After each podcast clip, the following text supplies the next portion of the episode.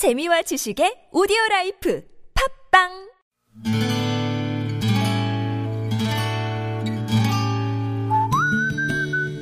여러분 기억 속에서 여전히 반짝거리는 한 사람. 그 사람과의 추억을 떠올려 보는 시간, 당신이라는 참 좋은 사람. 오늘은 경기도 부천시 중동에 사시는 김홍기 씨의 참 좋은 사람을 만나봅니다.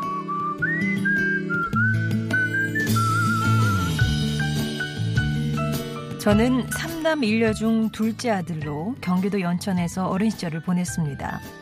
저는 물론이고 세살 터울의 바로 밑에 막내 동생은 더욱이 유복자로 태어나 아버지 얼굴을 한 번도 본 적이 없습니다. 그래서 그런지 저는 어릴 때부터 동생을 유독 챙겼고 우린 보통 형제들 같지 않게 참 사이가 좋았죠. 그런 동생이 서른을 넘겨 장가도 안 가고 지내는 걸 보는 건 제게 고역이었습니다. 그래도 다행히 서른 중반에 같은 고향 출신의 아가씨를 만났다며 형, 나 결혼할 것 같아 하는데 누군지 동생을 구제해주기 위해 나타난 재수 씨가 천사처럼 느껴졌죠. 그렇게 동생은 결혼을 해서 아이 셋을 낳고 정말 행복하게 살았습니다. 게다가 재수 씨는 어머니한테도 잘하고 동생에게 힘이 되는 정말 좋은 사람이었어요. 그런데 신이 질투를 하셨던 걸까요?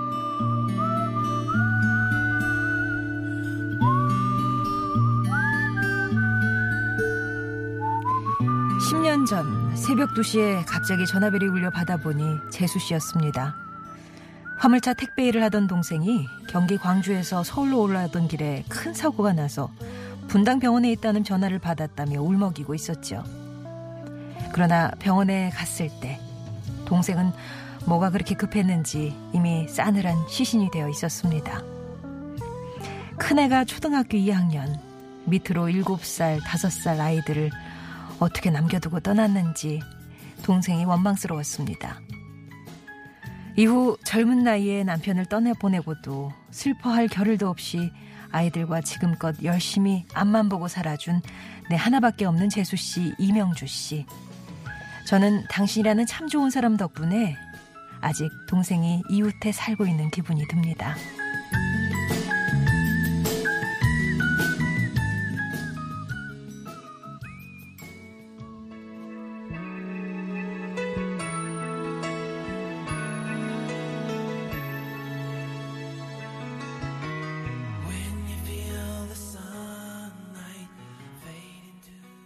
마이클 위테커 스미스의 I'll be here for you 전해드렸습니다. 당신이라는 참 좋은 사람 오늘은 경기도 부천시 중동에 사시는 김홍기 씨 사연을 소개해 드렸습니다.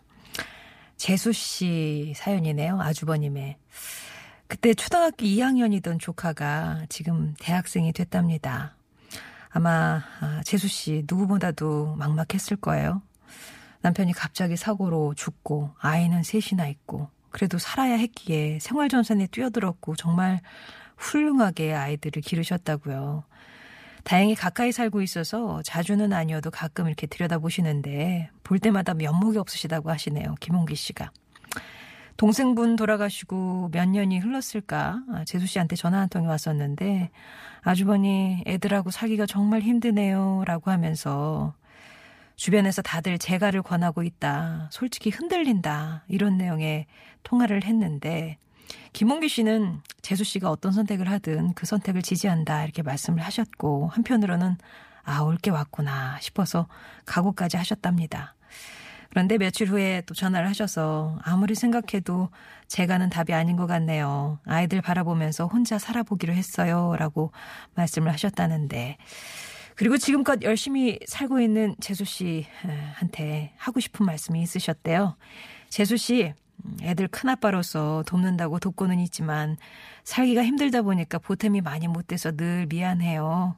그래도 꿋꿋하게 살아줘서 고맙고 하늘에서 동생도 웃으면서 지켜보고 있을 거예요. 고맙고 또 고맙습니다. 라는 말씀 전하셨습니다. 어, 이 시간에 뭐 형부한테 얘기를 하거나 아니면 뭐 동서간에 얘기도 하셨는데 이렇게 또 아주버니가 재수 씨한테 보내시는 사연은 처음이라 그런데 또 짠한 내용이라 그 마음이 좀 그렇네요. 김홍기 씨께는 어, 조카들 주기 원하신다고 하셔서 워터파크 스파이용권 보내드리도록 하겠습니다. 송정의 좋은 사람들 3부는 이렇게 여러분 추억 속에 당신이라는 참 좋은 사람 사연으로 함께 합니다. 여러분 인생에 크고 작은 영향을 줬던 사람과의 소중한 추억들 얘기 들려주시면 되겠고요. 마음속에 10년 동안 재수 씨한테 하고 싶었던 말씀 묻어두셨다가 하신 거잖아요. 이런 기회에 삼으셔도 좋습니다.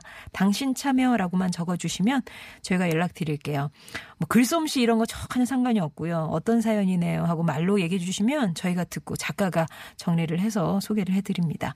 음성 편지는 매주 금요일에 여러분 목소리로 직접 방송을 하고 있는데요. 이거는 역시 음성 편지라고 신청을 해주시면 어떻게 참여하시는지 또 참여 방법 안내하기 아, 자세하게 안내 드릴게요.